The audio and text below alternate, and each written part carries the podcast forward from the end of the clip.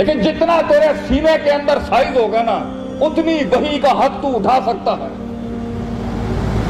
اس لیے لوگ ملے مگر لوگ نہیں ملے کیونکہ سینے میں اس کو اٹھانے کے لیے وہ جگر اور طاقت نہیں تھی، وہ جرت نہیں تھی، وہ شجاعت نہیں تھی، وہ بہادری نہیں تھی، وہ سچائی نہیں تھی۔ They didn't have the guts to take this thing. اور انہوں نے بیچ ڈالا اپنے آپ کو۔ وہ جو تم ہنڈیا کے اندر پانی ڈال کے سونا پکاتے ہو نا، اس میں بھی ایک جھاگ اوپر آ جاتی اوہو کیا مطلب ہے بھائی؟ کیا باتیں کر رہا ہے اللہ ہم سے؟ ہنڈیا، وادی، پانی، جھاگ، سونا نیچے۔ آگے کہتا ہے، اللہ کدالے کا یضرب اللہ الحق والباطل۔ حق باطل ہم ایسے سمجھاتے ہیں۔ بندہ کہ اللہ یہ تو مجھے سمجھ ہی نہیں آ رہی۔ What is the meaning of fire water well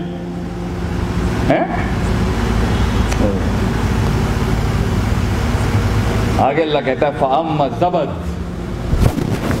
یاد رکھنا میرے بندوں یہ جو جھاگ ہوتی ہے نا، جھاگ۔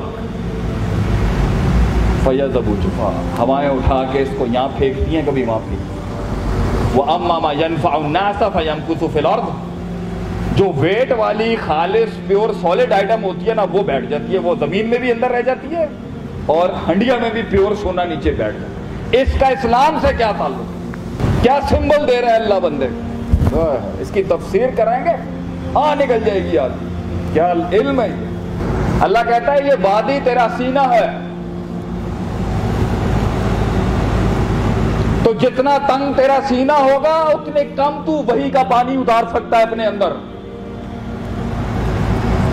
جتنا تو کنجوس ہوگا، اتنا ہی کم اس وہی کو اٹھا سکتا ہے تو اپنے سینے میں۔ اور جتنا ظرف اور وسیع اور چوڑا تیرا سینہ ہوگا، بڑا جگرا تیرا بڑا ہوگا اگر اور جتنی بڑی تو بہادر عورت ہوگی، اور جتنا چاہے تو جہلی ہے بھی۔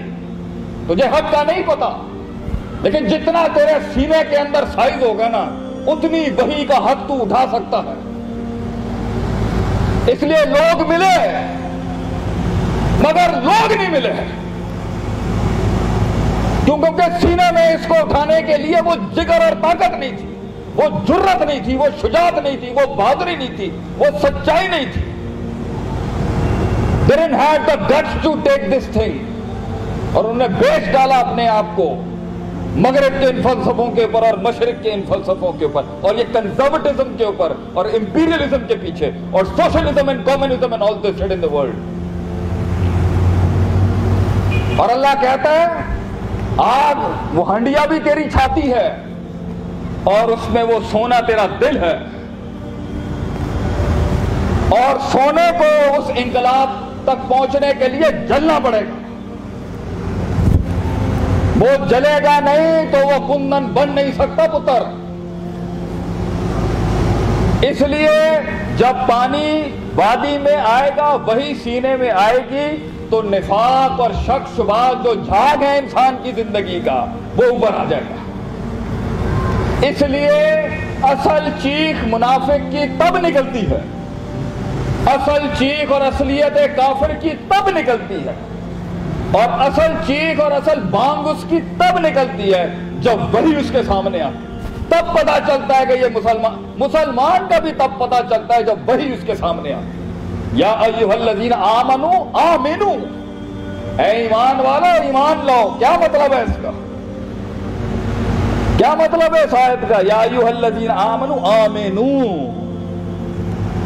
ایمان کے دعوے داروں، ایمان لاؤ، ایمان نہیں ابھی بھی۔